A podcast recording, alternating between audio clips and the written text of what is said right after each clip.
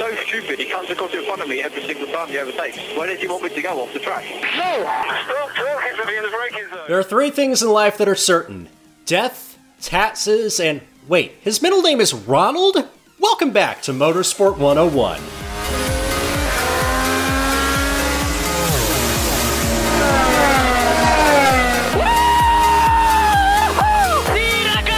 You've only gone and done it, mate. I cannot believe you are the world champion! That was exciting. Right, hey guys, Andre Harrison back in again with episode 248 of Motorsport 101.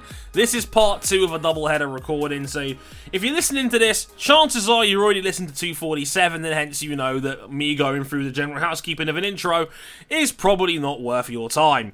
So shout out again to Ryan King, hello. Yes, I on this episode I promise not to botch the years that important events in world history happen. No guarantees. RJ O'Connell, hello sir. Trackmania and F1 2020 are good. Also, shout out supporter of the program, Resi, for being a low key Trackmania monster, Yeah, giving me that work. yeah, absolutely, no surprises there. Cam Buckley, hello sir. Hello, um, it's good to see that Team Penske is doing their own Kobe Bryant tribute by taking every race that they're leading, crumpling them up, and throwing them in the trash. Kobe. Um, and Krista Holiday. Hello, sir. Hello, hello. Uh, we're gonna have a lot to talk about, especially with IndyCar, NASCAR, and uh, eh, a bunch of other random fun things. Great being back. Alrighty. Um, basically, you can find us absolutely real quick. YouTube and Facebook.com forward slash Motorsport 101. Twitter at Motorsport underscore 101. You can find all our handles in our bios for that one as well. Uh, Motorsport101.com, our website. And uh, if you like us on Patreon, you can back us there. Patreon.com forward slash Motorsport 101. $5 gets you early access to all of our shows. $10 gets you early access and you can listen to these shows live as they're being recorded in our Discord server. Uh, shout out to everyone that stuck around for the second half of this recording. And after this quick musical interlude, we'll be back to talk about IndyCar at Road America.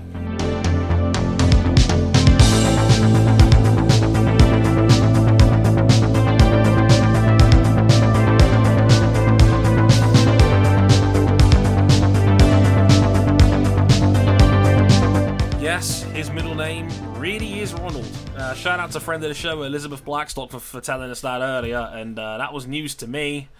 And I'm still kind of in shock over that one. So, uh, yeah, It's probably just been on his Wikipedia page, just Right. lying in plain sight for all of us to discover until one Yep. moment where we all need it most.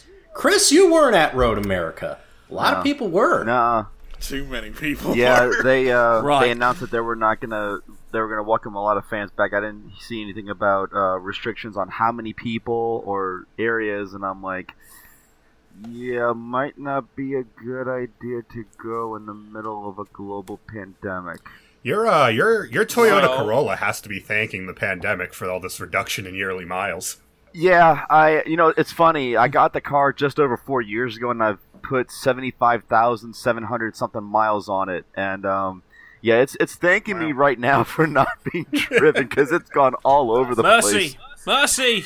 No it's a- more it's a- races, please. It's a Toyota. It's gonna last forever. Although, I mean, you could just ask King about the car. He drives literally the same exact make, model, variation of that model, and year of car I drive. Yep.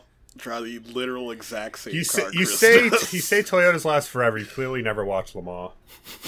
Let's be nice. No. Let's be nice. We don't have to go there. I mean, you're not wrong, but you didn't have to say it. I mean, good lord. Though to to go to be completely transparent, Road America did give uh, a mask to everyone who attended the race. Oh, good. It was their choice on whether they wore the mask or not. Unfortunately, what's the point of that then? They left it up to their own volition, and unfortunately, as we saw in quite a few pictures, a lot of people said "fuck them." I mean, I knew this was going to happen. I, I covered one night of Indiana Midget Week back in late June, and in the, I took some hmm. pictures of the crowd, which I shared in the Discord server. Uh, you might have counted a handful of masks in the entire crowd Yeah. over at uh, I think it was Lincoln Park Speedway that where I was at over in Putnamville, um, Mm. and it just it was it was really sad because you know these same people are going to ask the question, you know, why can't we have the Indy 500? And it's like, it's your fault.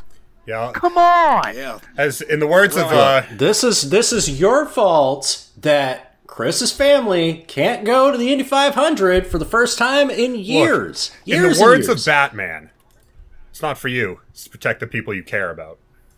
My dad made the decision um, last month that this will be the first 500 that he will miss since 1978 because, you know, him and my mom are both in their mid 60s, and they decided that this year it really was not worth it. I mean, you look at other people that decide not to go. Russell Van Treese, the very first person that spoke during the 2016 Indy 500 intro, that year, the 100th running was his 90th. Yeah. He missed out on 2018 because of a f- of fall, or no, 2019 because of a fall, Ooh. and this year was going to be his like 92nd or 93rd, and he said, "Uh, this year I'm not going because of the pandemic. If that guy's not going to go, watch out because something might go down." Yeah, that says a lot, really. Um, about There's about no there's no reason to try and go field. when you know circumstances could make it the last 500 you ever get a chance to go to. Hey, Man City fans, uh, you like to brag about having 100 points. Scott Dixon's already been there. Death, taxes, Scott Dixon, and Michael Cannon racking up their third win. Ronald. Ronald McDixon. Ronald McDixon. Um, but it wasn't all plain sailing. No, because for a while it looked like my boy, my boy Josef Newgarden was in the catbird He was- seat, ready to take the He was victory. demolishing the field in the first half of this race. And Until Josef's- then he goes in, his team makes a perfect pit stop, and then he stalls it. Twice. Oh. As I said, double mm. stall. Pe- Penske and their drivers out here just Kobeing every opportunity for a win straight into the trash barrel. Right. Bang! What a shot by Kobe! And yeah, it's uh, it it, it, it, it Newgarden was going to absolutely clean the clocks of the field by the looks of it, and then like I said, he had a uh, he had a double stall in the pits, and that put him back down the order. Um, tried to get back into play, but on one of the multiple caution restarts we got, he ended up uh, destroying a set of his tyres by flat spotting them by locking up into turn one. It was just a scruffy race for the pole sitter Newgarden in, in, in, in race one in unfortunate circumstances. Um, and that and that opened the that opened the door for the other guys in the field. Yes, it did. It opened the door for uh, for a couple legends, Scott Dixon and Will Power. It's a battle More. for the victory. More finger trouble in the pit stops. Will Power's crew, Will Power's leading the race just ahead of Dixon, starts pulling a gap. They come in for pit stops after a caution where uh, Patricio O'Ward just fucking cleaned Connor Daly out. Remember this; it comes back later. Yeah, first we had Jack Harvey going off course. Damn it! You Brake don't failure. Jack. Uh, break Catastrophic failure. brake failure after, again, this Andretti Shank combination is fast. They quick qualifying in the front row. was running top He- five. Jack Harvey's going to win a race this year if he keeps doing this. They're Yeah. going to get there. He's got so much pace in that car. Within two laps of them cleaning up the caution for that, uh, yeah, Connor Daly, Patricio O'Ward, they go into the corner together, and Patricio gives him the mother of all uh, uh, hip checks into the tires. It looked bad. Yeah, and uh, Daly had a pretty big crash. They go into the pits, and Power's team does the pit stop, and then you have the rear jack man standing there, dick in hand, watching Scott Dixon drive around them. But Will Power, I don't know what happened on the pit stop there. Yeah, we it had was- Dixon covered. it, it, if you watch the clip of they just have the car sitting in the air all the work is done and the guy looks back oh that's scott dixon oh shit i don't get it Like, so who doesn't get distracted by Scott Dixon in a racing car? I mean, it's a perfectly natural thing to happen. It was it was Oh. another it was another in a series of silly errors um and dixon and power fought to the flag dixon uh dixon was able to keep track position despite the fact that half the field lost their minds and we had what three late cautions All right. Yeah, we had three late cautions. The Harvey one, the Daly and O'Ward one. Dalton Kellett. Dalton Kellett binned it got as well. got stuck in the sand trap. Oh, jeez, poor guy, just making up the numbers. Yeah, just uh, just a brutal one. When we when we got when we got green flag running again, um, Dixon would go on to lead comfortably in the end. Power just did not have an answer for him in, in, in clean air. Dixon would go on to win by just over two and a half seconds. The highlight of the second half of the race for me though uh, was the third place man, Alex Palou, on the podium. Yo, super Yo. Formula alum. Yo, Cam, the the theme of this ep- this uh, discussion of IndyCar this week is going to be watch Super Formula. Yep, watch Alex Super Palou Formula. did a damn good job today, coming from 14th on the grid to finish third, and doing so while having to hold off a former series champion and Ryan Hunter-Reay to get there. That's Yeah. not a that's not an easy task. Yeah, and Ryan Hunter-Reay as well. First Yeah. really good weekend from him in a long time. It's good to see. Yeah, great, great, great racing from the pair of them. Great to see Ryan Hunter-Reay there in fourth. As, as mentioned, I got to mention Will Power was in second in the end. Colton Herta, another great drive from him in fifth, um, leading the Andretti's there as well. His uh, I have to say, Colton Herta, his hair gets more magnificent every time we see it. We have a head replacement in the works. Yeah, he does have great hair. Um, Santino Ferrucci in sixth. Less said about him, the better. But a good drive from him. Graham Rahal in seventh was running as high as second at one point. Um, just ended up slipping down the order in the second half of the race. Um, Patricio O'Ward in eighth. More on him later. Not now. Sato just behind him in ninth. Marcus Ericsson tenth for Chip Ganassi. Charlie Kimball eleventh. Simon Pagenaud just wasn't really at the races on this one. Um, He is so bad in qualifying right now. What happened? Yeah, he's not looking great out there. Like in seventeenth in race one. Didn't he stop? Was it twentieth in race two? Cam. 22nd. Yeah. 22nd. Yeesh. Pagenaud's he is qualifying is nowhere down. in, in quali right now. His race pace ain't that bad. In fact, his race pace last weekend was really good. The Alex Rins of IndyCar uh, in 12th place for Simon Pagenaud. Oh. Rinus VeeKay in 13th. Josef Newgarden, as mentioned, his scruffy race would put him in 14th in the end. Oliver Askew 15th. Zach Veach 16th. Max Chilton 17th. Last man on the lead lap ahead of Felix. Rosenqvist in 18th. Alex Rossi, who was again bumped off earlier on, just having a wretched time in, in 19th place for Rossi on that one. And the four big DNFs we mentioned earlier. Dalton Kellett binned it, um, unfortunately. Um, Connor Daly was yeeted off uh, by uh, Patricio O'Ward. Again, the again another Hamilton hip check uh, on, on that one. If you want to make the jokes about that one, Marco Andretti had a mechanical breakdown. Um, they, they- they had trouble towing him off the track at one point. Poor guy. Um, just sums up his weekend really. And Jack Harvey, as mentioned, colossal brake failure going into turn one. Uh, his black and pink livery is now brown. Um, he was in twenty third. Yikes. Yikes. Big yeah. yikes. You want to know some big yikes, though? Alexander Rossi at this point is sitting 22nd in the standings, so by the time we get to race two, the following morning, he is being interviewed by James Hinchcliffe for NBC Sports. Hmm. James Hinchcliffe, who is working this week as a pit reporter for NBC and not driving, and Hinchcliffe still ahead of Alexander Rossi in the points. Oh. That's how bad a time Alex Rossi has had of it uh, in, in recent times. But uh, yeah, not great for for, for, for Alex Rossi, a, a guy that again we all consider probably a top two or three guy in the field on, on, on sheer performance and talent. But uh, don't worry, he would come good in race Most two. entertaining driver in North America, in my opinion. Yeah, talking to Racer Magazine, he told Marshall Pruett that he pretty much has he he pins his lack of speed down to a lack of on-track running, the fact that there are no practice sessions. Well, that, in that sense, he's a little bit similar to Kyle Busch in NASCAR, who has been, you know, Kyle Busch is arguably the most talented driver in all of NASCAR, and that shows in what he can do, what what we've seen him do for years. But in this year, without a lot of practice to get running on the car to hone the setup, he's just been nowhere. And Rossi's very much the same way. Indeed. Should we, should we get into race two? God, race oh. two. Again, let's continue the theme. Watch Super Formula. Because Yeah, that's from where our two protagonists of this story. Well, it was looking like it was just going to be one, and it was just going to be one very commanding first victory for Patricio O'Ward. So let's lay out the scene for you.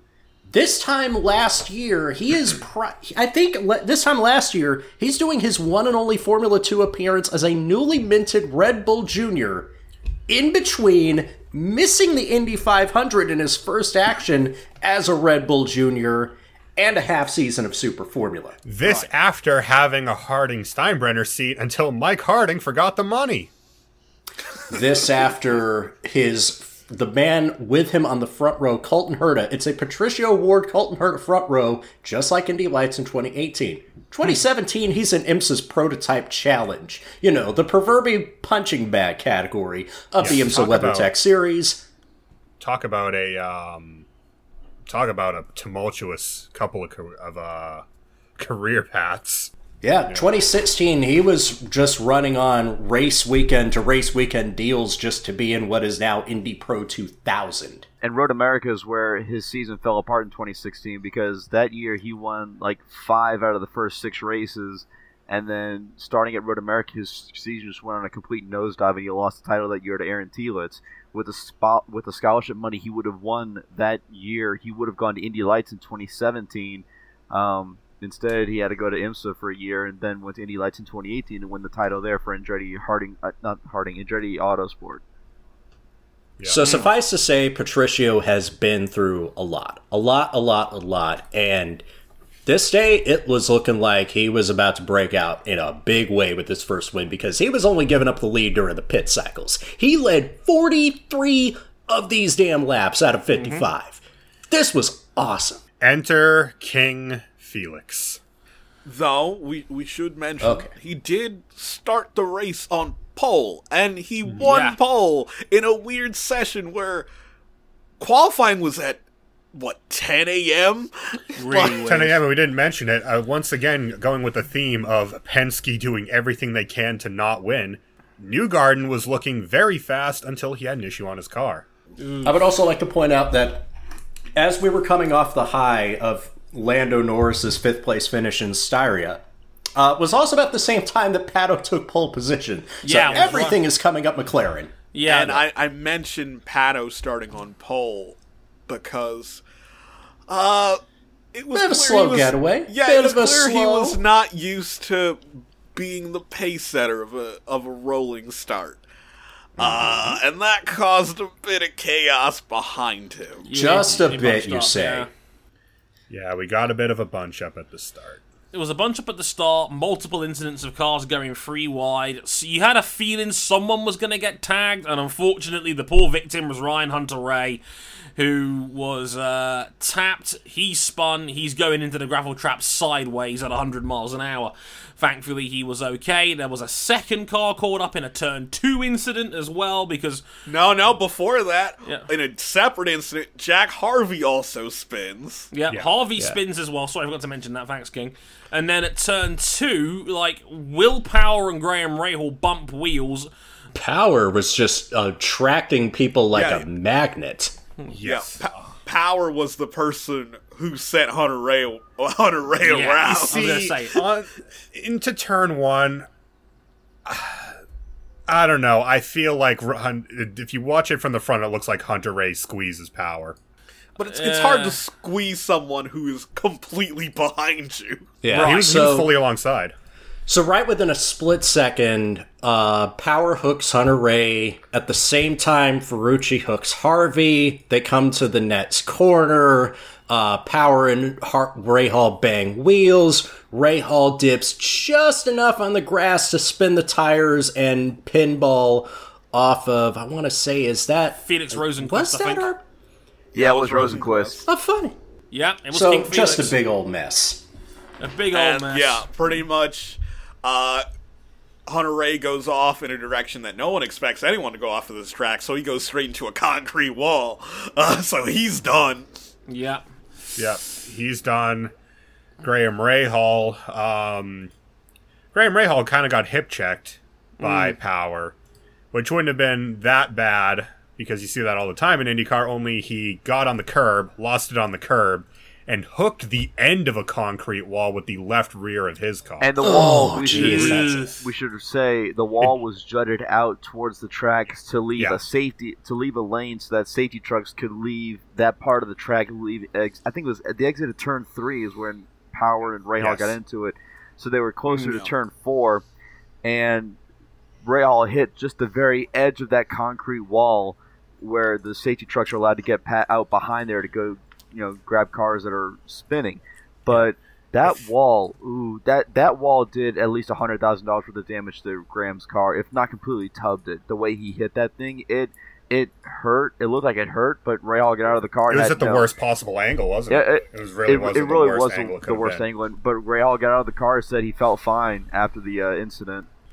Yeah, and well, uh, if you remember, if you watch NASCAR, um, if you remember Mark Martin's incident where his car got impaled on the end of the pit At road, Michigan. very similar to that.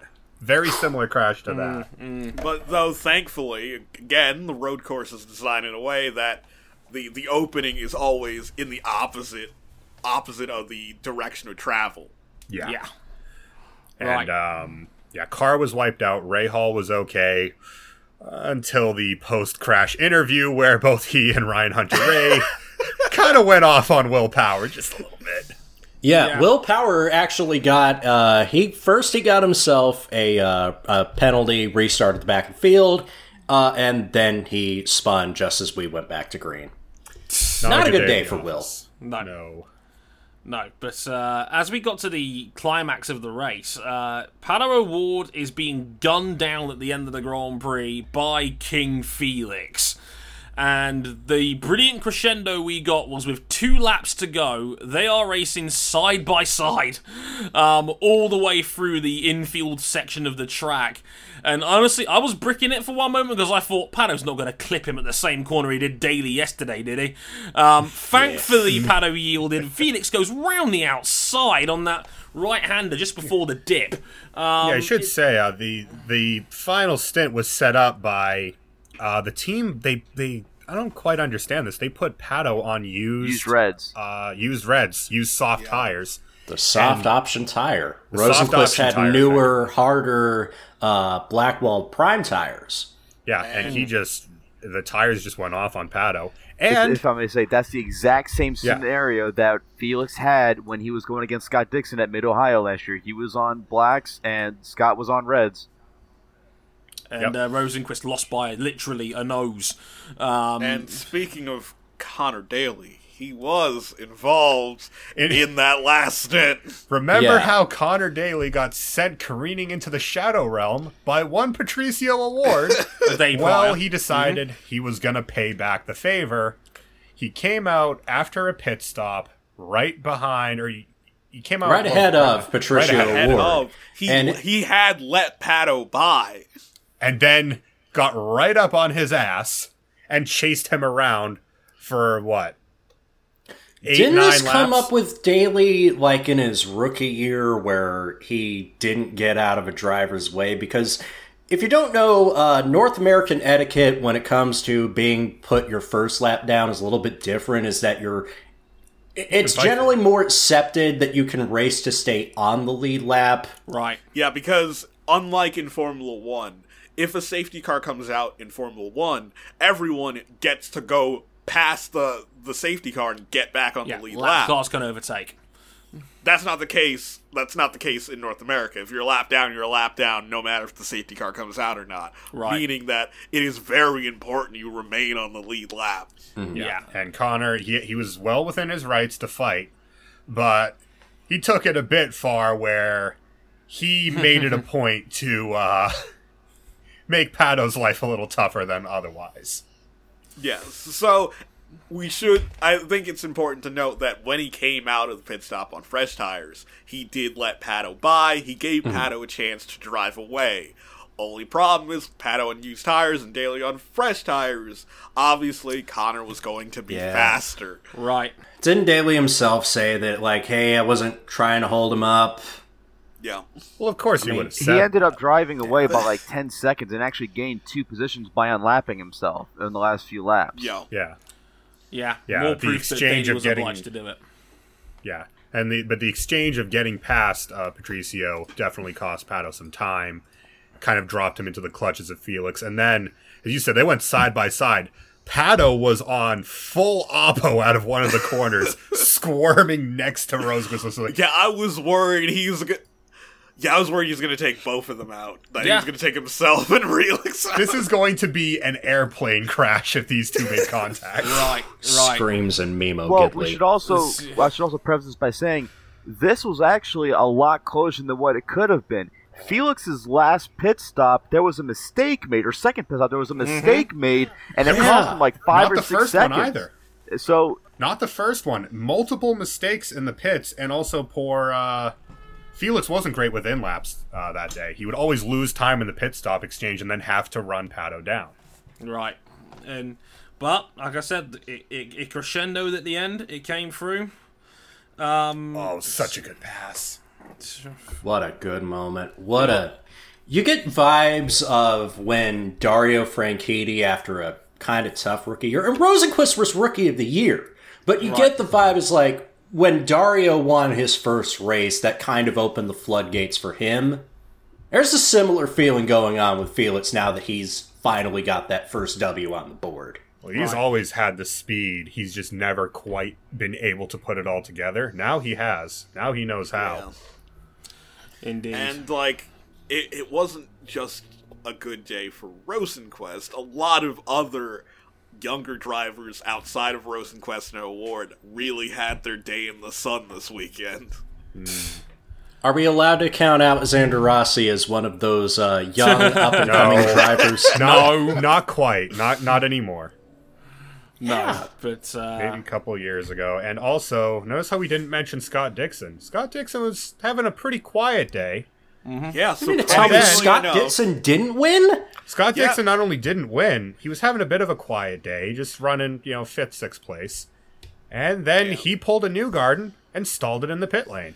Yeah, stalled in the pit lane, and that caused him to be the last Chip Ganassi driver in a three-car Ganassi lineup, which is, oh, that's something you would never hear or even consider, even this season.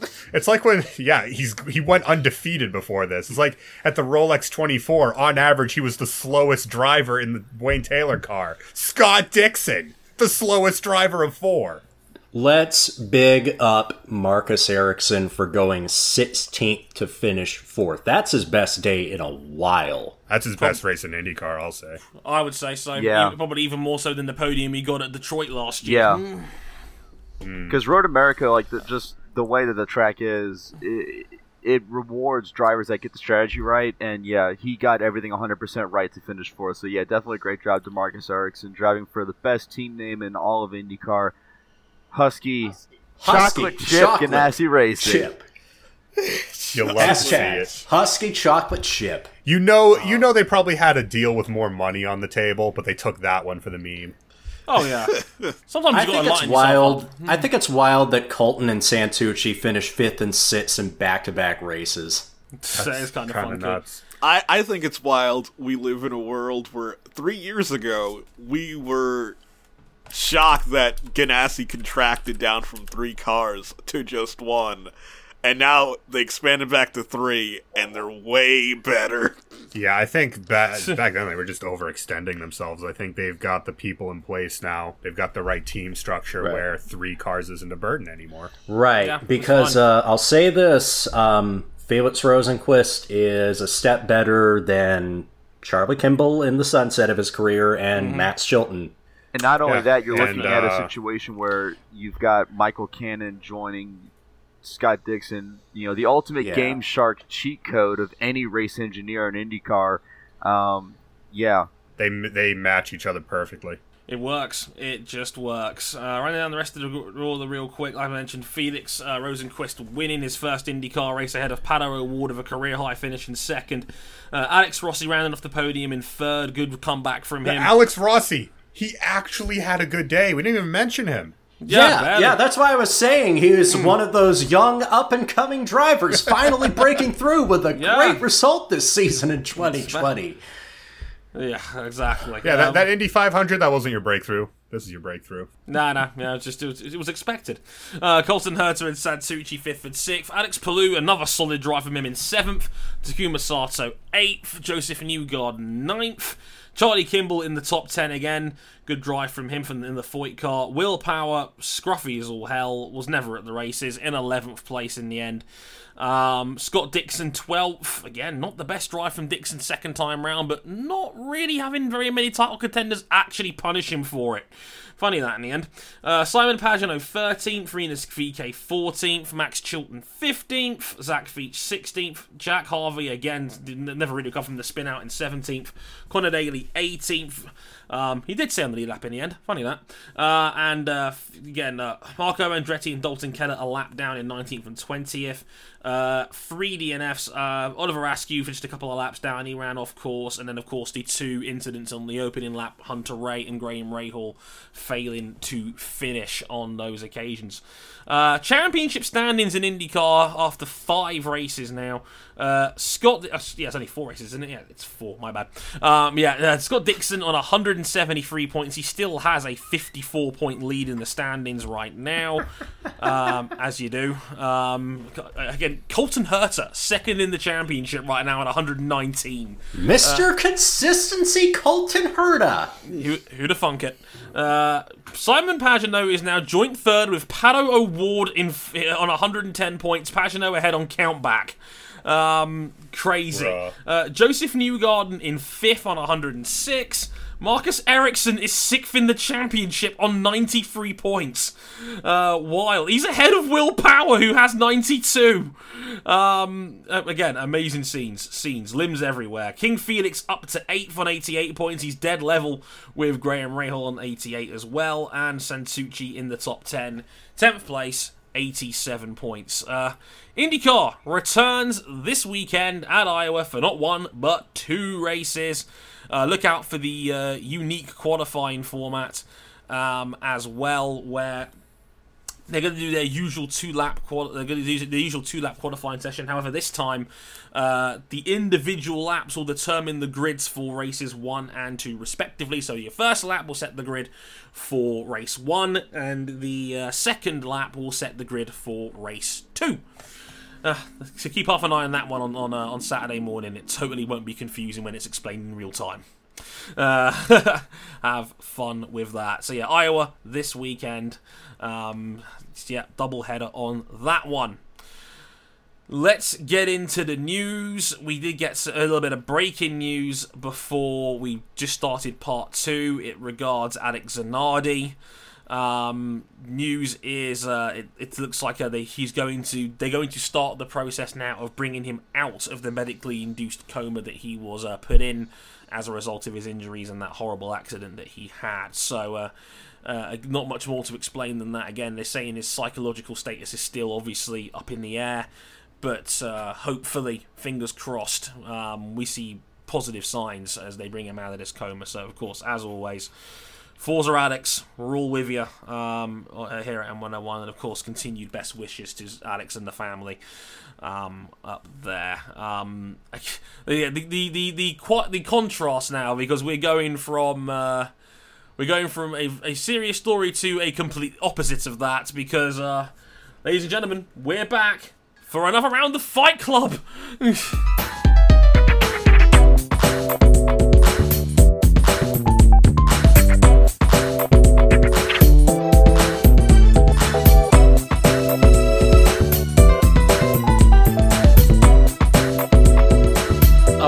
out the scene here for you because uh, because this involves a couple of short track drivers. Uh, Doug Barnes Jr., uh, the aggrieved against the uh, against rival Tyler Hughes. Now, in the wreck that precedes this, Tyler Hughes got pretty shaken up. He has since um, posted videos on Facebook saying he had a concussion from the initial wreck that started this whole brouhaha. Stayed overnight at the hospital.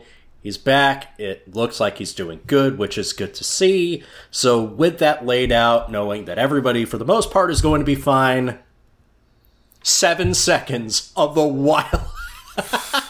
I don't even know how to describe this. I'm just watching this on a loop. Three, two, one, play. Okay, play and. Whoa! oh my word! That is Doug Barnes Jr. running, balancing himself on the concrete rope, going from the top rope with a missile drop kick through the windshield. Again, it's I'm glad it's it's kind of fucked up that he was doing this while Tyler Hughes was really shaken up. But I'm glad he's okay now. But holy Jesus! That is that is a full Chuck Norris style drop kick through the windshield. It's like I'm watching Walker Texas Ranger all over again. Holy shit! Like that, that, that that's incredible. That is prime Daniel Bryan coming off the top rope with a missile drop kick. Good lord. What? That is wow. a Kairi Sane diving elbow. amazing. Dra- Horribly dangerous and completely irresponsible, but uh, wow, that's that's. But I love right Fig there. Newtons. That's commitment right there. Oh lord. Motorsport 101 watches uh, Talladega Nights coming eventually. Uh, we also had uh, additional uh, fisticuffs in NASCAR's All Star race, which is not at Charlotte, but at Bristol Motor Speedway with limited crowds in attendance. Uh, but this actually takes place before the main event. This happens in the All Star Open, where the three stage winners plus the fan vote winner automatically advance into the main show. But unfortunately, one of the odds on favorites to advance, our good friend Darrell Wallace Jr., aka Bubba Wallace, uh, was knocked out of the proceedings early after he was dumped by noted former champ car guy Michael McDowell. Yeah, this was, uh, I mean, typical Bristol short track racing, and then McDowell's just like, all right, uh, we're going on the straight here. I'm about to take a uh, hard left right into this man's quarter panel, and he, uh, Bubba hit driver's side first, Just dumped him into the wall. just dumped him into the wall. Bubba had some words to say after this. This What, uh, was what- genius. Quote, what a joke that guy is.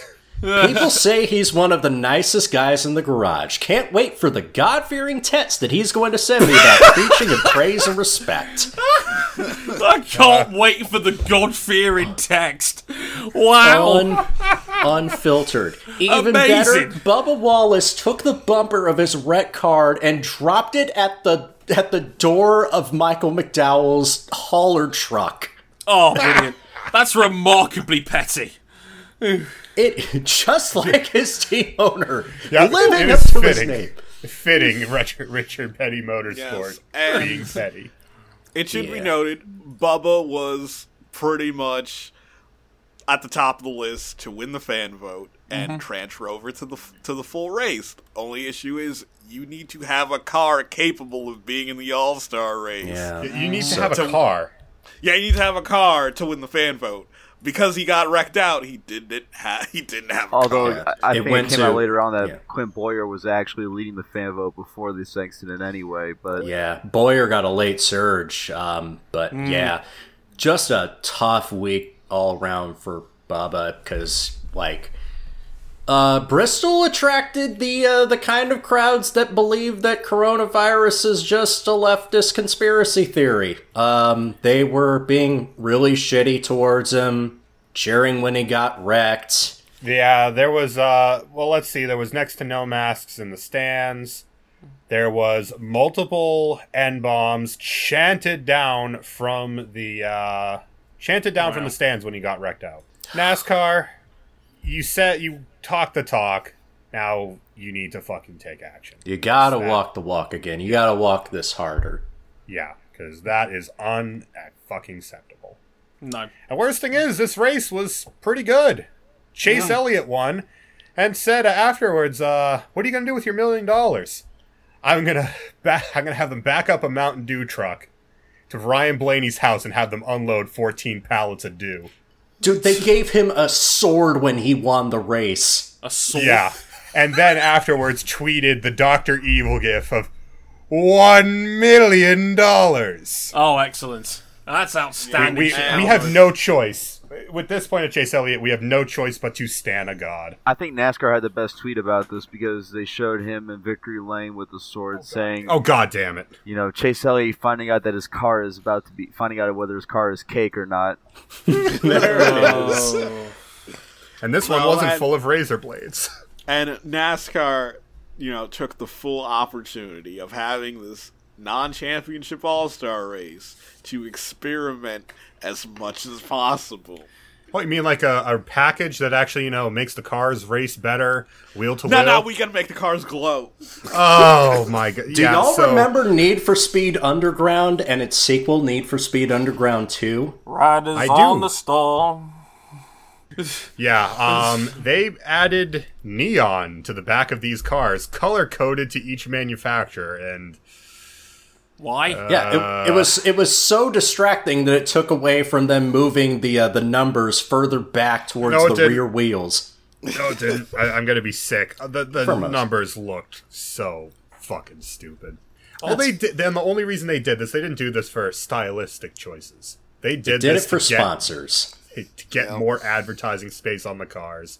The only one I really liked was Matt Kenseth's car. But because Matt Kenseth drives the McDonald's car, therefore is cursed, he's not allowed to win.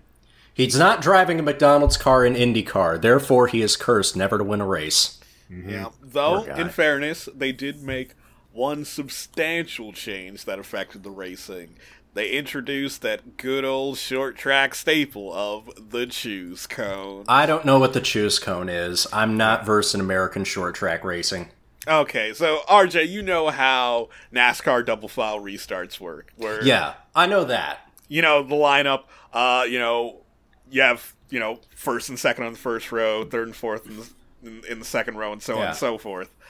With the choose cone, uh, obviously, the leader normally gets to choose what side of the track they start on. On with the choose cone. Everyone gets to pick what side of the track they start on. Oh, meaning that meaning that like hey one side's faster than the other so maybe first second third and fourth all take that side. Well if you're the fifth place guy you could choose to just play it safe start in fifth in line on the faster side of the track or you could take the risk of going to the other side of the cone and starting alongside the leader on the bad side of the track Can we get this in F1? I would love it in F1. The thing is, this actually worked pretty okay. We had some interesting restarts with this. Mm. yeah So Sounds may- interesting. may- maybe not the worst idea. You know, maybe if they move the numbers back, I'll be more supportive of it. I, I would be here for it. I, I would love to see some of this weird. Look, it's 2020. It's time to get weird. And it's time to vote out our shitty governors who are making this pandemic worse. All right, we got a lot to. We got a lot of. Uh, Just to follow up on that, you know what? You'll get our Talladega Nights watch party when everyone wears a mask. you know what? I can't argue with that. So shall it, sh- shall it be written? So shall it be done? Right. F1 news. Got a lot of extensions of existing deals. it, it seems like the uh, the Mercedes camp are settled in. Yeah. Valtteri Bottas to 2021. Though, Ah. though we should we should point out those are rumors and speculations. Bottas has not been officially It's monolith. yet. It's monolith official. I, Right. Yes. I spoke to Mervi Kallio about this on Fast Talkers. It is apparently all but confirmed. Apparently, in the next Yeah. in the next couple of rounds, they'll get it dotted the i's and crosses the t's. But they are Paddock they are very far along. Like, Expect it to be done in the next couple of weeks. Basically, is what is what I've been told. Um, Now, George Russell and Nicholas Latifi at Williams, that is official. That is confirmed. They're going to stay another year in 2021. That's good for Williams that they have that continuity, although some people would feel like, you know, maybe George deserves a seat at a higher up team. no, no remedy in. Sorry. Yeah. Um, classic, classic Mercedes leaving their young drivers to rot at a lower team. Hopefully, this time the team doesn't actually die. Sorry, Pascal. Esteban. But those those uh, signings are all well and good. It's good that George Russell and Nicholas Latifi are going to bring some continuity. Obviously, Bottas is the smart pick to Mercedes, but that means no room at the end for Vettel. And he's not coming back to Ferrari. Ah, but you Oh, see, man. he is in contract talks with Mercedes too. Man, when that when that Bottas deal's official, I'm gonna lose that bet. Hi, Remember, it's it's it's fifty dollars. It's fifty dollars to the uh, to the mutual aid charity of your choice. Okay. Start writing the check. Wait, no, no, King. no, I, no, no, I'm no. being- Here's the thing, King. There's a way out because if they just bring a W10E next year, then he is out of Mercedes. Sebastian In- in Vettel is reportedly in talks to join Aston Martin with 2021. It came up in Bild magazine that apparently Racing Point can trigger an out clause to break things off with Sergio mm-hmm. Perez to bring in Vettel because that would also coincide with Racing Point becoming Aston Martin in 2021. Mm-hmm. And they would Yeah. like to have a splash to introduce that era of the team. Yes, and, and and while Vettel racing for Aston Martin Mercedes, I won't consider it losing the bet. I'll still make the donation. No, if no, that wait. happens. So if that happens, then I think you both have to split the bet. we both have to You know what? the bet. King, I'm down for that if you are. I'll call it a wash if he ends up at Tracing Point. I'll, I'll, we'll, we'll, we'll, we'll, we'll, we'll, we'll both do 50 bucks each. No, I, I, I just like how that is the name now. yeah. Racing point. But it's not going to be for much longer. Again, it's going to be Aston Martin. Yeah. Right. Um. AKA Faxton Martin. Well, if you think as well, if you think AM is just AM is two thirds of AMG. Well, well, well Oh my works. god, it's all connected. Oh, So Dre had some feelings on this. All of us Um, feelings on this. Yeah, again, I wrote a written piece about this on the website where I debated with myself, the best debate partner you could possibly have on the matter. Um, this sucks. And I'm a Sebastian Vettel fan, and this sucks. Like, there's a reason I called it Alien versus Predator, and the reason why I called it that is because, as that movie quotes, whoever wins, we lose. And I don't want to see Sebastian Vettel in an Aston Martin at Sergio Perez's ex- expense. I just don't. Perez, I've mentioned this before, is one of the drivers of the decade. He has been the undisputed king of the midfielders for most of this decade. And let's not forget, if you want to go into a really emotional standpoint about this, he's the beating heart of, of, of the Racing Point team. And let's not forget, he saved them last year when he put the team in administration through his sponsors so that they could basically start over and keep the jobs on, on the table, basically. Um, Let's not Yeah, forget. and for the, that sounds a little weird. I can Yeah. explain it. Yeah. So what he did, there were there were entities that were trying to have at the at the time Force India wound up immediately, kill Mm-hmm. the team, kick him out of F one. That's it. yeah. What Perez did was put it was you know he hadn't been paid, his sponsors hadn't gotten their return on investment, so he put them in administration and then deliberately did not have them wound up. Right. Effectively deadlocked the team with his own sponsors to make sure that they didn't collapse. Yeah. Sergio indeed. Perez did a lot of good for this squad, and it also helps that like he makes a case for being king of the midfield every single year. We know he's good for the odd podium every now and then. Probably good for one this year, assuming you know they don't have to rewrite the whole car. Yeah, he was good for one in the first race until, of course, the safety car came out and he was stuck out there on uh, dead tires. Yeah, he, he, he was one of the few guys that were hung out to dry on that strategy. But uh, yeah, look, and we saw it in, in Styria. He was the fastest man on track in the second half of that race. He was gobbling time out of Alex Albon lap on lap and set multiple fastest laps until Hamilton. He was quicker than gave. Verstappen for a portion of that race. Yeah, yeah, yeah. he was super fast. Now, I said on Twitter that was the best he's driven since 2012. Don't get me wrong; it's probably the best car he's had since 2012. I think it's the best car he's had, period. After all, Um, it did win a championship last year. Yeah, so you know, call it what you will, but the man is super fast. He's he's When a, he he's, has- a con- he's a consistently great driver, and more importantly, he by all accounts he's a very good bloke. And When he has the equipment under him, he will get the maximum out of that equipment every time. Yeah, yeah, and as even as the most heartfelt of Sebastian fans that most people know, I would not. It would not sit right with me if Sebastian took his spot. Because we all know that Lance Stroll's not going anywhere. Like, But well, what if Lawrence Stroll Yeah, that- disowns his son? You see, that's kind of well. There is that. Sebastian wouldn't do Vettel, you are my new he? son. There is the fact that it's not just Lawrence Stroll. It is also Yeah. other investors who have bought into that team. It is the actual mm-hmm. Aston Martin brand, of which it's not just Lawrence Stroll who owns it.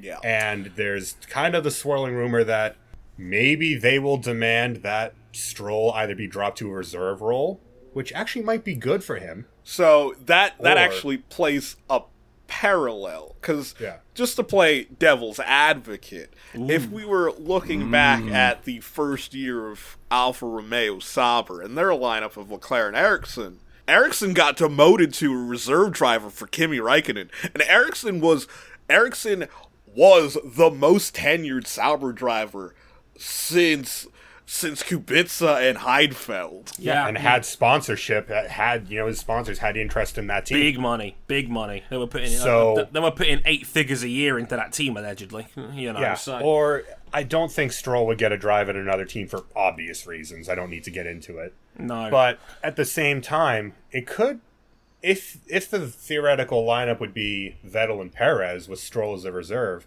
it's a very strong team. Stroll could learn a lot from those two. He Yeah. may not learn as much as you would in like the the back because it's different from when you could just test unlimited. It's not like when Alonso was Renault's reserve in 02. It's not like when Massa was Ferrari's reserve in 03. It's But- different.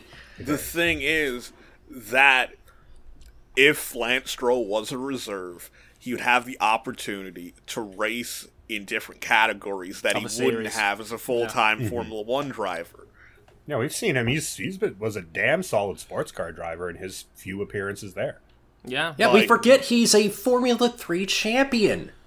we conveniently forget this because Drove- daddy's money. Drove with Chip Ganassi and uh, I Made a good remember which. account for himself. Yeah, 2016 Rolex 24, and you know the car wasn't competitive. Uh, It was the Ligier Honda show that year, but he compared very well to drivers such as Scott Dixon right. in the same because car. just you know, say they do sign Sebastian Vettel. There's Mm-hmm. there's no guarantee that'd be a long-term deal. It could just be two years until the it could just be one and done. Yeah, just you, like I think if Vettel signs a deal, it's going to be two years. One, you know, obviously next year. Two, first year in the new regulations. If things turn out well, maybe he wants to stay, or maybe he moves on to something else.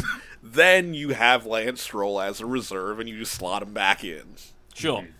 Y- y- There's there's Yeah. flexibility options here, but uh, I I still find it like again. There's been like a civil war on Twitter between Perez fans and Vettel fans, and I'm just like, guys, it can be both. The you know? Mexican government got involved in this. Yeah, you know, I I agree with you that it would be. As I'm a fan of Vettel, it would be a shame if Perez lost his seat. On the other Yeah. side, if it's a Perez Vettel lineup, and they've next year they're still using the W10 whatever letter it will be at that point. Um, if they don't get caught up by the uh, protest. if they're Aston Martin, if you're if you're in your first year as a factory money- team, you want to make a splash like that. Yeah, you've got big money behind this team. You have what is clearly a very competent technical core. right? Maybe not their own, but whatever. Yeah. And you have a and you have a struggling car company that needs some dope marketing. Yeah, and you've got a Yeah. great. It's a great marketing prospect co- coming in with a four-time world champion and the king of the midfield, as Dre put. And mm-hmm. then give Vettel the reins to that car. Do what Ferrari wouldn't do, and what Red Bull was very successful doing. The driver is the most important cog. Listen to your drivers. Yeah, Like, if, seriously. if he can, if he if he goes into that team and he molds it around himself, and really directs them forward and up the grid, even if they're not, say, in a championship fight, if he's grabbing podiums and maybe the occasional win out of it, mm-hmm. Mercedes falters. That's that's it's a damn sight better than what he's got at Ferrari right now, now ain't it? yeah, I mean, and like, grab a couple podiums. Racing Point could do that this year. It just takes, Racing you Point know. should They're doing that right. They're challenging for podiums right now. Like, Yeah, the car, the car on race pace, you know, they qualified like fucking trash in the rain. But in race mm-hmm. pace, they are legitimately like coming to blows with Red Bull. Even Right. Verstappen's Red Bull. Like, Exactly. honestly, I think whether Vettel goes to Racing Point might just be in the hands of, of FIA's technical department. Yeah, because if, if they're forced to run the RP19, which had the tub from the RP18, they're probably going to be the worst team in F1. On the other hand, if it all goes to shit and they still get Vettel, they can have him be the anchor of a lineup at Le Mans. Yes. that works. Because again, Oh wait, they canceled that program. Shit. Well, they still got the Vantage GT So- or GT3. the good thing about this deal at like him going to Racing Point, whether their car is, you know, eligible to run or not, they got that massive factory expansion. They already have money set aside to expand their staff. They're set. They're yeah, they're a team on the upswing. Yeah, and that's always a good thing. I love Um, it. There's a lot. That, there were so many people out there that argued about Carlos Sainz. Maybe it was a it was the right call for him to stay with McLaren over Ferrari. This is back at the end of 2019 because they thought McLaren was on the up and up. Um, there is an argument you could you could make on that certainly. Well, and right now, Um, and I didn't mention this in the last episode when we talked about the race, but Ferrari's only going to be allowed. Ferrari's stuck with this car for this year. If they can't fix it, then they're hosed for 2021. Not unless they tank for aero concessions next year and the year after. Even that. if they, yeah, but if you've got correlation issues in your wind tunnel, it doesn't matter how much CFD time you've got. But Yeah. trust the process, their engine, Cam. there's a rumor right now that their engine, as a result of the closing of the loophole in the FIA deal, is 40 to 45 horsepower off of Freaking Mercedes. hell. Now, 50 horsepower. 50 And the horsepower. thing is, and the thing is about that point, the rules may be changing in 2022, but the engine formula isn't. They're stuck Yes. with that engine until the next time the engine's rules So change in say. maybe 2025. They They're gonna have to do what one- Renault does did in the in the V8 era when they were down on horsepower and begged for concessions. Yeah, and look look where that got them. Oh boy. But f- that's the thing. They get one upgrade this off season. One upgrade one upgrade this season after that. And then they're stuck. Now this set them back and one thing to keep in mind in F1, and it's the reason why we're getting concessions on the aero side. Everyone is working at the same pace. And in terms of these four engine manufacturers, they all they, all four of them well, maybe not Renault, thanks Carlos. They all have an endless well of resources to pump into this. They're not Right. just gonna slow down. Ferrari, if they can't make the big leaps that they were able to make in 2015 and then 2018 and 2019, they're never gonna get even close to the podium again. They could have the best car in the world. Horsepower, when it's drivable, is free lap time. You're missing 50 horsepower's worth of free lap time. Mm-hmm. So yeah, that's the situation. Again, if we get anything more on that, we'll let you know. Um, there was a very awkward press conference we had today with uh, Sergio and Lance there sitting there talking about the situation. Sergio, you know, made it public that yes, he's been in contact with other teams because uh, they, they, I think they kind of know the writing might be on the wall here, and they might be looking for Checo to go elsewhere. Haas, Haas and, Alfa Romeo. If I'm Haas, Sign Get that, him tel- get immediately. that Telmex money. yeah, Get that Telmex money. Right. yeah. Um, so yeah, more on that as we get it. One more piece of interesting F1 news in the in the interim. We're going to Mugello, everybody. All right, we can't go there for bikes, but we'll go there for cars for the inaugural Tuscany Grand Prix. 1,000 because it's because it's Ferrari's 1,000th Grand Prix if this calendar holds up. Have fun with Can't that. wait for that not to backfire. Oh, there's no way it'll backfire. Hmm. Yeah, wait, we've got we've got them and potentially Imola on the cards. We've got three tracks Of disappointment, all in. Italy, all with Ferrari having by an order of magnitude the slowest car in a straight line in F1. on the tra- on the track's one overtaking spot. Mm, yeah, because Mugello, it is a technical masterclass of of a track. It's a great bike track. Gonna everything, stink, bro. ev- everything, everything about this screams this is going to suck for bikes. Mm, Yeah, and for, for cars. for cars. Oh, sorry, it's great bad. for bikes. Oh, Oh, my- for bikes, it's oh my amazing. God. For bi- look, you know how pissed off I am that we're, we're, we're getting a, a Formula One race at Mugello and not a MotoGP race on one of the blue ribbon events on the calendar for MotoGP. God This is the upgrade. This is the upgrade, and then fuck, go back meme. Yeah, no, no, no, no, no, no, I do not Oh, want and this. uh, oh, and uh, also the Russian Grand Prix at Sochi is on the calendar for September 27th. They're But will now planning to have vi- fans back for So, that. yeah, that's the big part of that story. Oh. that fans will attend the Russian Grand Prix. oh, Are they Daddy crazy? Vladdy. um, yes. Moving on. they are crazy. Vladimir Putin. As you do. So yeah. Also, again, big rumblings that that'll be the next set of races announced. It could be a triple header. Um, in the month of October, potentially the return of Hockenheim, whose stock has never been higher as a racetrack. Uh, Maj- like Bring Magellan- back the drag strip of poor judgment. right? Yes, Um, Hockenheim, es Meinheim. Indeed. Um, there's talk that Imola will be back after the FIA gave its Grade One status back. There is big talk about about Imola being back. Maybe even uh, early rumors um, as. Uh, as, as, as uh, maybe early as tomorrow, as with time of recording on July 16th, about this coming back. Um, so that's a possibility, and also Portimao potentially being on the calendar now. This I want to see with F1 Gotta. cars. I Been wanting it for years. I don't know about this. Indeed. Why, why you questioning it, Cam?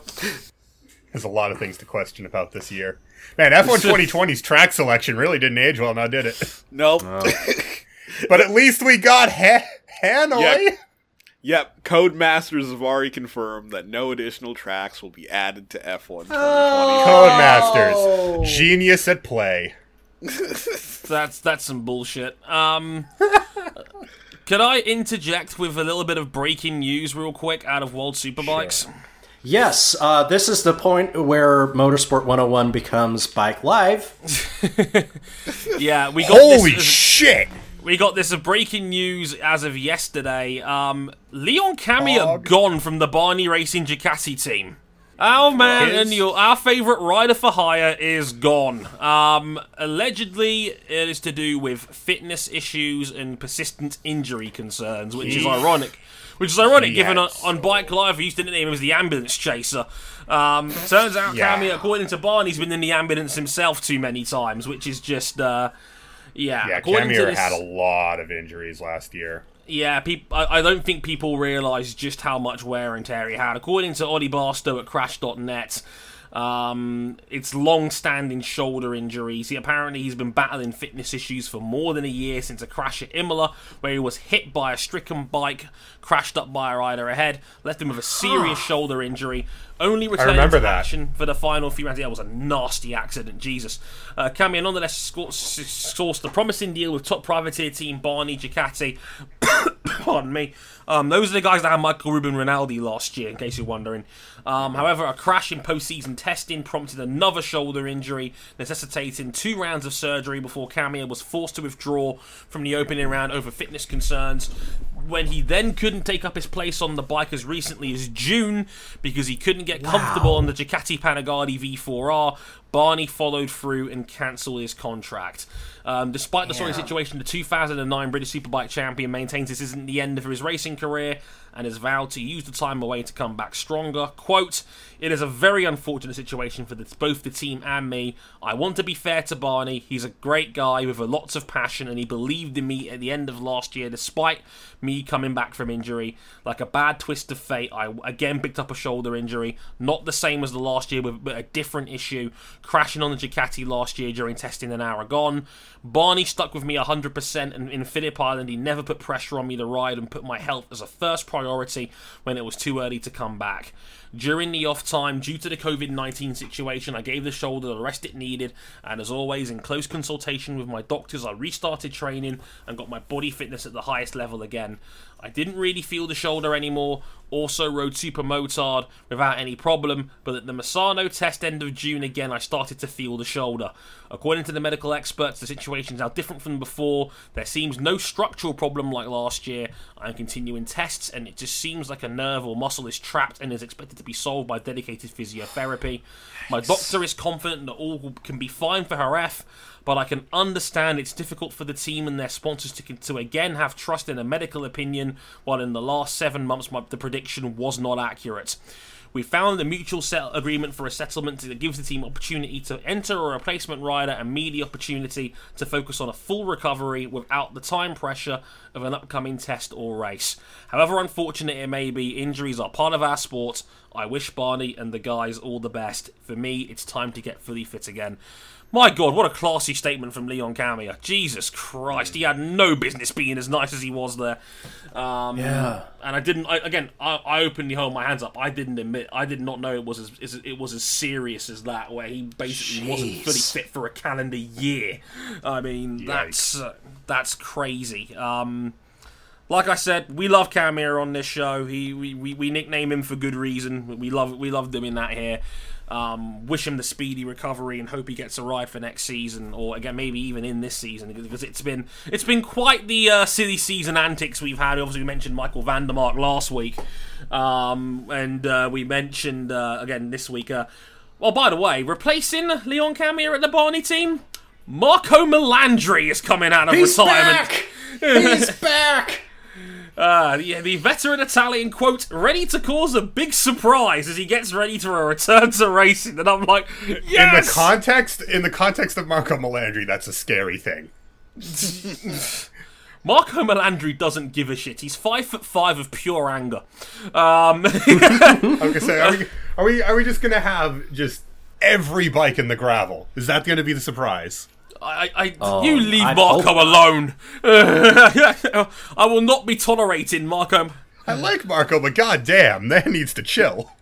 He's a nutter, uh, but we love him for that. He's 37 years old now, and he's going to be on a Panigale V4R with the Barni team at the end of the season. He said, quote, speaking about the uh, shot comeback, Melandri said, the situation was quite surreal. In normal conditions, I never thought I'd come back. Then it seemed like fate chose me. This long and quiet period has regenerated me and made me slip away all the negative things I was focusing on before. A Ducati will do that to you. Then, one by one, almost incredible situations lined up. Not having had the chance to ride the, the Panigale V4R was a regret, and now the opportunity is there on the Barni Racing Team's bike. There are Showa suspensions, and since MotoGP's period, I've always felt great with those products. It's going to be a championship with only six rounds, all in Europe on tracks that I like, so it's going to be a limited and time focused effort. If there was anyone who could convince me to come back, it was Marco Barnabò. I think the Barni team is the right team for me, a small family where there is a desire to grow but also to have fun working with passion. I'm aware that I have a winning bike and the best components. Because of that, uh, I would also like to thank Claudio Domenicali, Paolo Ciabatti, Gigi Dall'Igna, and the entire Ducati team for this opportunity. Oh man, that's going to be fun. I like it. I like this a lot. I do That's too. That's going to be fun. is gonna- Superbikes is back next week, right? It is indeed next week. It is back. I, I can't remember where though. I think it's it's. Uh, Bikes. I want to say it's a. Oh, yeah. It, we are coming back Jerez July 31st. So not next week, the week after. Well, Two Blacks will be back with uh, with with uh, round at Jerez back to back. Oh, no, it's Portimao week after August- next. Yeah, Yeah. So yeah, Jerez, Portimao, uh, then Aragon on August 30th. Um, then we're going double the Aragon. Yeah, double Aragon, August 30th and September 6th. Um, Catalunya makes, makes its return to the uh, World Superbike calendar on September 20th, and the final two races will be at Magny-Cours on October 4th. There are still possibilities of an Argentinian round on October 11th, uh, a round as well, possibly at Misano on November 8th and there's still possibilities of adding Assen, Donington, and Qatar back on the calendar later. Again, allegedly July 31st is the deadline for that, so we'll know in the next couple of weeks as to whether you know they get added or back onto the calendar or not. So stay tuned on that. We also got to talk while we're while we're here in multi-box. We might as well talk about another big one. Um, World Super Sport. uh, World Super Sport because uh, this one caused a few shockwaves, mostly because of the statement involved Randy Krummenacher quitting his role um, with the MV Agusta World Super Sport team. Um, you might remember them as the team that had Raffaele De Rosa score a lot of solid podium finishes. We, we were all rooting for him in, in what we called the Yamaha 600 Cup uh, last season. um, Rafael De Rosa was on the MV, and we all rooted for Rafael De Rosa. And uh, Krummenacher's joined there this season and quit. Um, I'll read out the the uh, statement, and uh, this is uh, this is this is crazy to, to say the least. Quote uh, on the press release: Randy Krummenacher will not continue the 2020 season with MV Agusta Reparto Corsa. With this press release, rider Randy Krummenacher confirms his intention to dissolve his contract with MVRC due to serious breaches on the part of the company that compromise both the rider's performance as well as his professionalism, reputation, and personal integrity. That's just the first paragraph. Um, Krummenacher has sent the company formal notification in which all the reasons leading to his decision are clearly outlined. Krummenacher has also moved to inform the competent bodies responsible for verifying any technical irregularities. The Supersport 600 World Championship title holder has reached this difficult decision after having carefully evaluated the risks involved in dissolving the agreement on one hand and the values for which he has always stood, personally and professionally speaking, on the other.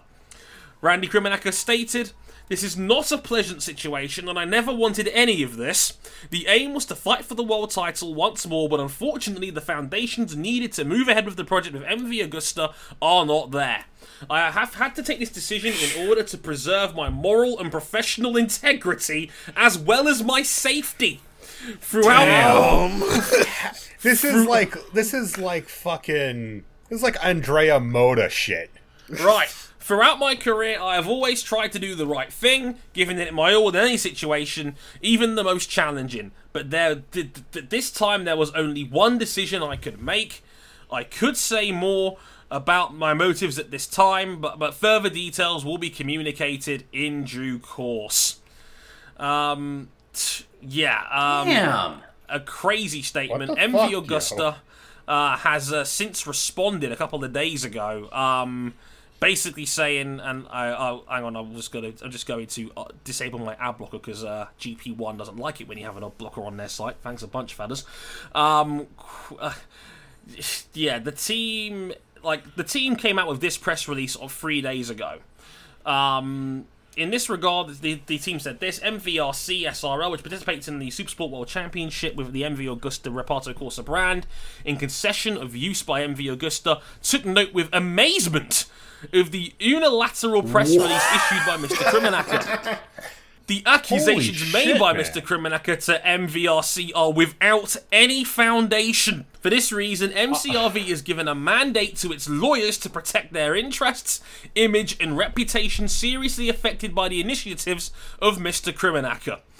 End of This statement. is In other we're words, gonna need to lawyer uh, up. we're gonna need to go we're gonna need to make our own beef history segment. Yeah, in other words, lawyer up. Lawyer up. This is gonna be a spicy exchange. Just the the language they're using. Oh dear. Um, this, When- this is when, heated. When a rider considers it morally bankrupt to not throw the team under the bus, there's something really wrong. Yeah, his chief engineer even said, I'm disappointed and surprised at Randy's decision. That was a statement released today. Um, and that Krummenacher said it was the team's fault that this has not happened, not the brand itself. Um, So, so, yeah. whew. Um, yeah, uh, heated, shall we say, uh, on that one. Just the three of us. Okay. We can where make it if we we? try. We were just wrapping up the Krummenacher section, I believe, and I was talking about Melandri Yeah. coming back as well. So I will quickly explain via editor's note what happened, um, and then we'll go into the MotoGP section. Yeah. We we, we need to play the uh, the technical difficulties. Like, Due to sound it. 2012, due to 2020 related reasons. yeah. Perfect. I'll, I'll lead in Very with good. that. Uh, okay, one sec. As, as Ryan King said, due to 2020 related reasons, uh, as we now call this nickname the Corona Cord, uh, sadly, RJ, o- RJ O'Connell had a power cut at his house right at the point of recording he just got up to right here. Sadly, his home internet is still down, but he gave us his blessing to finish the show without him. Chris also had to go off um, and set up his next set of 50 memes for the Discord, so it is just me, King, and Cam to close out the show. Sorry about that. Um, but uh, yes. Um, let's wrap this up a little bit. We got we got a little bit of things to talk about in the news section real quick. Let's talk about MotoGP first and foremost. And after literal some weeks of waiting, it was finally made official. Pol Espargaro will be driving for Repsol Honda next year. Oh boy. The worst kept secret in MotoGP. Yes. Um, so uh, this wait, was there's more. there's more. Because We, obviously, one, Mr. Alex Marquez, well, you don't necessarily want to piss off Marc too much, so he's going to LCR. lovely. But he's taking Cal Crutchlow's seat to do it. Yeah, and Cal Crutchlow is uh, none too pleased. Ooh. Uh, yeah, Cal threw his toys out of the pram a little bit. He doesn't think that uh, he should be the one to lose his seat to Alex Marquez and that the Pol Espargaro signing was a mistake by Repsol Honda because, you know, signing one of the best riders in the world in your team is a bad idea. Um, Yeah, in I mean- fact, Honda um, Honda went out of their way to offer him a World Superbike ride, and he said, "Absolutely not. Fuck off." yeah, because it, it's, it's there's there's heavy rumors going around that Cal Crutchlow is uh, going to be heading to Aprilia um, instead to uh, to to take Aprilia's sweet sweet rebuild money. Um, We all know why. yeah, it's uh hey, if the hype regarding that bike is anything like they're predicting, um, that might end up being quite a smart move down the road, but we'll have to wait and see. I mean, thoughts on this in general, fellas? Is this is this the right move? Is it worth potentially pissing Marc off? You know, I think it's the I think it's the right move at the wrong time because this is what they should have done in the first place. Yeah, if they if they let off with this, it probably would not have. It would it would not have ended up like this. It would be a non-story like, oh, we've got a, a rookie coming into the satellite team on factory equipment, and we signed Pol to replace Lorenzo. Instead, you you're replacing Alex, who is very close to his brother, who is the only reason Honda is doing anything. right. And again, Alex Marquez is still gonna be at Honda for this season. Yeah, and before you even turn a wheel in anger, you kick him down to LCR. Oof. It feels like I I know you put in your uh, written article. It feels like the same arrogance that cost Honda Valentino Rossi, and boy, did Valentino make him pay. He did indeed. He'd win, winning, winning the Yamaha factory their first championship in years and four in the space of six years. Um, yeah, it's uh, Alberto has no chill. no. This is this is this is a power play from Alberto Puig. Like, make no mistake about what this is. He doesn't want Marc Marquez completely running this shit. I think this is a move that says, "I'm still the boss around here, sunshine." And To which Yeah. Marc can say, "I'm the only reason you're winning." Right. It's like it's it's I almost like it, it's a, it's a king's ransom here. Pardon the pun, Ryan. But uh, like it's Hmm. it's like Marc Marquez knows he's the only reason that Honda are competitive and are at the top of the field right now. Puig knows that you know it's the classic arrogance of well, I think Honda's great. I run this team, and we can win without you. Um, so much so we're gonna we're gonna risk pissing you off so we can demote your brother for Pol Espargaro. Now, don't get me wrong, on paper, this is the better move for Repsol Honda. Pol Espargaro is an excellent bad bike rider. We've mentioned this numerous times on this show. But I'm not sure he was worth the risk over dropping Alex Marquez. Um, you know, So it, that's that's it. It's it's really risky, unnecessarily Extremely. risky, and, and as we saw in testing, Uh, all the all the concern about Marquez being injured and the Honda being so unrideable he can't make it work. What does he do? He's the only rider in the 137s and the only Honda anywhere. Right. So yeah, it's it's putting all your eggs in one basket and then setting the basket on fire because it's like you've made all this effort to My make it basket, I can do what I want with it. yeah, it's like it's like you've made it Marquez's team, and then you're like, but actually, sorry, it's not your team, Marc. Um, we're gonna sack your brother without even without him having, even having ridden the bike in anger yet. It's it's a puzzling, needlessly risky move as far as I'm concerned. It's just typical Alberto now, isn't it? More or less. And this is the guy who uh, this is the guy who shoved Hayden out of the team when Nicky Hayden defeated Valentino Rossi in his prime, and then is like, "Oh yeah, we're gonna build the whole bike around Pedrosa. We're not giving you any real input. Oh, oh shit, uh, the, the bike is terrible. Uh, Whoops. 20, the twenty one two is terrible. I don't get it.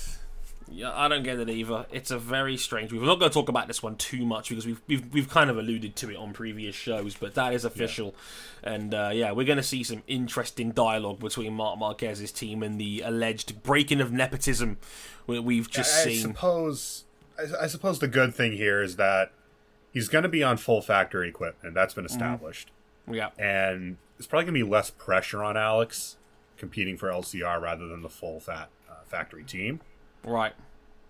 But then why put him in the factory team in the first place? Yeah, like, because don't get me wrong, Alex Marquez and LCR is probably a good fit. It's probably where he should have been in the first place, but uh, you don't bring a guy up in desperation and then chop him on to the satellite team without even him taking part in a single race. Like, that's. Even KTM were like, we're going to give Ike Lecuona two full seasons. Like, like, you know, it's just the classy thing to do as far as I'm concerned. So props to KTM where that's concerned. Um, also, minor news story. Again, this one was kind of predictable. Frankie Morbidelli is back at SRT and the Petronas team for another two years. Signed an extension a couple of days ago. No real surprises from anyone in the room here. Um, You're all Petronas. shocked. Um, Petronas love this man. Um, they've they've openly said now Fabio's gone. They're building the team around him. Um, even with Valentino Rossi, who said today, as a time of recording during the first test, um, he's 99% sure he's going to SRT. They've just got to iron out the last kinks. Allegedly, it'll be announced when they race in Austria, um, early August. Um, so look out for that around that sort of time. Um, but uh, yeah, it is it is all but confirmed that Rossi and Morbidelli will be the SRT Petronas team in 2021. And that'll be Valentino Rossi returning for his 25th year in World Championship racing. Good lord. A a, a, a, a, ge- a literal generation of Valentino Rossi. Christ almighty. That is uh You're going to compete compete in three different decades. That's Four yeah. right four. It's, it's funny we didn't even mention that that Lewis Hamilton this weekend became the first man to only the second man ever to win a race in three different decades as well. Tw- tw- 2000s, 2010s, and 2020s. Um, only Jack Brabham has, has matched that. I think 60s, 70s, 80s. Um, so that's a, that's a little fun fact of the day for you. This is going to be for for Rossi. It's going to be three different decades in MotoGP in the top flight. Yeah, Christ. in, in top flight motorcycle racing. Remember, the man debuted in the top flight in 2000. like, it's going to be year 20 in the top flight for Valentino Rossi, which is just. It's, it's mind numbing. That'll be his age 42 season. Um, and yeah, what a man. Um, yeah, we mentioned a little bit as well. Cal Crutchlow most likely going to Aprilia. Um, how did Aprilia luck into a situation when they might have Aleix Espargaro and Cal Crutchlow next year? I will never know. Um, Dirty Ian pissed hot. we are waiting on the Court of Opposition for Sport case on that one. We do know that Bradley Smith will, um, you know, again, will, uh, will, will ride that bike for at least the first two rounds. Um, in MotoGP, maybe more depending on when this Court of Arbitration for Sport case comes out. They are seeing cases again now. They have reopened, hence the Man City decision you may have seen in football a, f- a few days ago. So uh, stay tuned on that. I don't think we'll be too far away from an answer on Iannone's future. But yeah, it's looking like Cal Crutchlow going over there, and Aleix Espargaro and Cal Crutchlow, very experienced team, and uh, whew, that's a big one. Um, that could be interesting. Uh, it's- you could do a lot worse. Um, on for, for factory team lineups than Aleix Espargaro and Cal Crutchlow certainly. Um, Formula E, real quick. Um, th- there's there's been a a couple of driver swaps. Um, talking about this now, we mentioned um, if Sam Bird was uh, leaving to go to Jaguar, um, which was a bit of a, a, a shockwaver in in Formula E to say the least. Um, Virgin have already announced the replacement king, and it's uh, it's it's a spicy meatball. Yes, it is one Nick Cassidy. Ooh. RJ isn't here right now, but he is screaming and joy in the distance. Big Dick Nick, as he was christened on the show. Um, good signing. Yeah, it is somewhat surprising from perspective of like It's out of Formula left E- field. Yeah, it's out of left field. Like he did test for this team in the Formula E rookie test, but like the Formula E rookie test isn't necessarily for people who are definitely going to be in Formula E. They clearly Uh, like what they saw. Yep. And they decided, hey, let's get the Super Formula champion. Now that we we lost Sam Bird, it it sort of has been overshadowed by uh, his fellow countrymen parting ways with his Formula E team as you know breaking news that that Brendan Hartley and Dragon are no longer uh, no longer under contract with each other. Can racing Uh, companies please stop dumping Brendan Hartley, please? Come on. Oh, he's got he's got a he's got a Toyota WEC drive, whatever that's worth. Which Still. And again, it's it's effective immediately, meaning that Dragon will have to find someone with Ber- someone for Berlin. I mean you're gonna have to find someone to work under Jay Penske. Has there been any reasoning given for this sudden release yet? nope, kind of. He's been given the uh, futures endeavors treatment from Jay Penske where quote the quote he gave to the redacted uh, Jay Penske. I want to thank Brendan for all his efforts, and I wish him success in his future endeavors. He has been immensely helpful in the development of our powertrain and overall program. that doesn't seem like Jay got rid of him. So Oof. I'm curious to see who they put in that seat. Yeah. Mm. But uh, Dragon refused to comment on the situation, despite what Jay Penske said. So so the team owner commented, but the team refuses to comment. Interesting. Interesting. Doesn't make any sense. And- You'll have to see it. And the fact that, uh, like, Dragon are looking for a replacement, uh, despite Berlin being less than a month away, uh, it's it's very strange, very very strange. Oof, indeed. Again, we don't know enough right now. If we do get anything on next week's show, we will let you know. Um, actually, kind of gutted on this one now that RJ's not here because we were going to let him speak about Super GT for a bit as well, and sadly, he's not around anymore. I'm sure RJ, if, like, you have my full permission. If you want to talk about Super GT for a bit, you can do so in post production. No one will mind.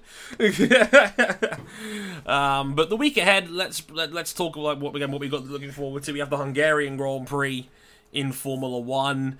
Uh, looking forward to another Hamilton curb stomping on arguably his best track. Um, so yeah, not not fun uh, um, on that one. But hey, who knows? It is Hungary. There are teasings of thunderstorms on Sunday, so uh, Oh boy, so he's going to be instead of being six tenths clear, he's going to be over a second clear. Whoa. Great. Look, look, look, I can't believe I'm saying this. Hungry, please stay dry.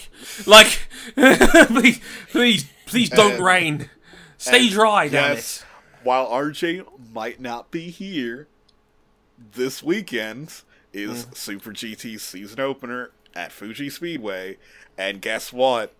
Everyone listening to this has an opportunity to watch the race because it's going to be available for free on YouTube thanks to the race. Uh, Formerly known as Nismo TV. Yeah, Super GT has come home. Super Yay. GT has come home. Thank God for that. We're actually going to get live coverage with competent commentary. Don't know that part yet. Don't know that part yet. Ooh. Please. Let's not push it now. Um, IMSA. Sebring, but not the 12 hours. Instead, we're getting the Cadillac Grand Prix of Sebring. I think it's going to be pretty similar format to the Daytona race, and um, very minor BOP changes. So, LOL Mazda wins. well, Mazda wins. So, uh, and we get NASCAR. Yeah. Please don't And chant race racial slurs from the stands. Please don't. Please. Sad, sadly, unfortunately, no promises. Um, and Yeah, and uh, just small- want to uh, also um, talk about someone who we're all a fan of here. Katherine Legge was injured in a crash uh, over the week. Has a, um, I believe, had surgery today on a broken leg. Please, no jokes in the peanut gallery. Along with a uh, severely sprained wrist. Um, Katherine Legge is a phenomenal driver and a great personality, and we all uh, hope for a quick recovery for her. Indeed, speedy one to Katherine Legge. We love her on this show. I still remember that DeltaWing run, run at Daytona and just how friggin' awe-inspiring it was to see a woman steal the MVP of that race and uh, make a lot of people take notice. We love Katherine Legge here. Um, the very first stray brief I ever did was about Katherine Legge, and uh, so I always have a little marquee for that one. Um, we stand Katherine here. All the best, um, and again, we wish her a speedy recovery. Uh, and yeah, MotoGP, of course, is back as well. The first of its double header at Jerez. Um, tends to be a Spanish dominated track. All signs apparently lead to Marquez still being the man to beat. We'll have to wait and see. Who knows? Maybe Fabio. Mild shock. Mild shock. Uh, as they would say. So yeah, the night, as, we, as we're recording this, uh, MotoGP bikes will be back in official capacity tomorrow for FP1. So uh, yeah, best of luck to everybody involved. I hope everybody stays safe. Um, and yeah, again, good to, good to see some racing again. Um, so I think that'll just about do it for us on this double header. Basically, you can find us one more time, youtube.com forward slash motorsport 101, facebook.com, same slash line, same ending. Uh, people, you can find us on Twitter at motorsport underscore 101, our personal handles at Harrison101HD, at Ryan Eric King, at cbuckley917, um, uh, at Cedar Harday as well, and at RJ O'Connell. Thanks as always, buddy, for, for putting these together. Um, uh, and our website, motorsport101.com, new blogs on there as well. And again, if you like to back us financially, you can on Patreon, patreon.com forward slash motorsport101. Um, Five dollars gets you early access to all of our shows. Ten bucks gets you into the supporters club of our Discord server, where you can listen to these shows live as they go out. Uh, thanks to everybody that chipped in. Thanks to everyone that was watching as well. We'll be back next week to break down the Hungarian Grand Prix, MotoGP's return in Jerez, more NASCAR, a bunch of other good stuff as well, and of course the IndyCar doubleheader at Iowa as well. So a lot of motorsport to get through. It's going to be coming through thick and fast with two C's in the coming weeks. But until then, I've been Andre Harrison. They've been Cam Buckley, Krista Harday, Ryan King, and RJ O'Connell. Catch you guys next week. Sayonara. Bye. More sports cars.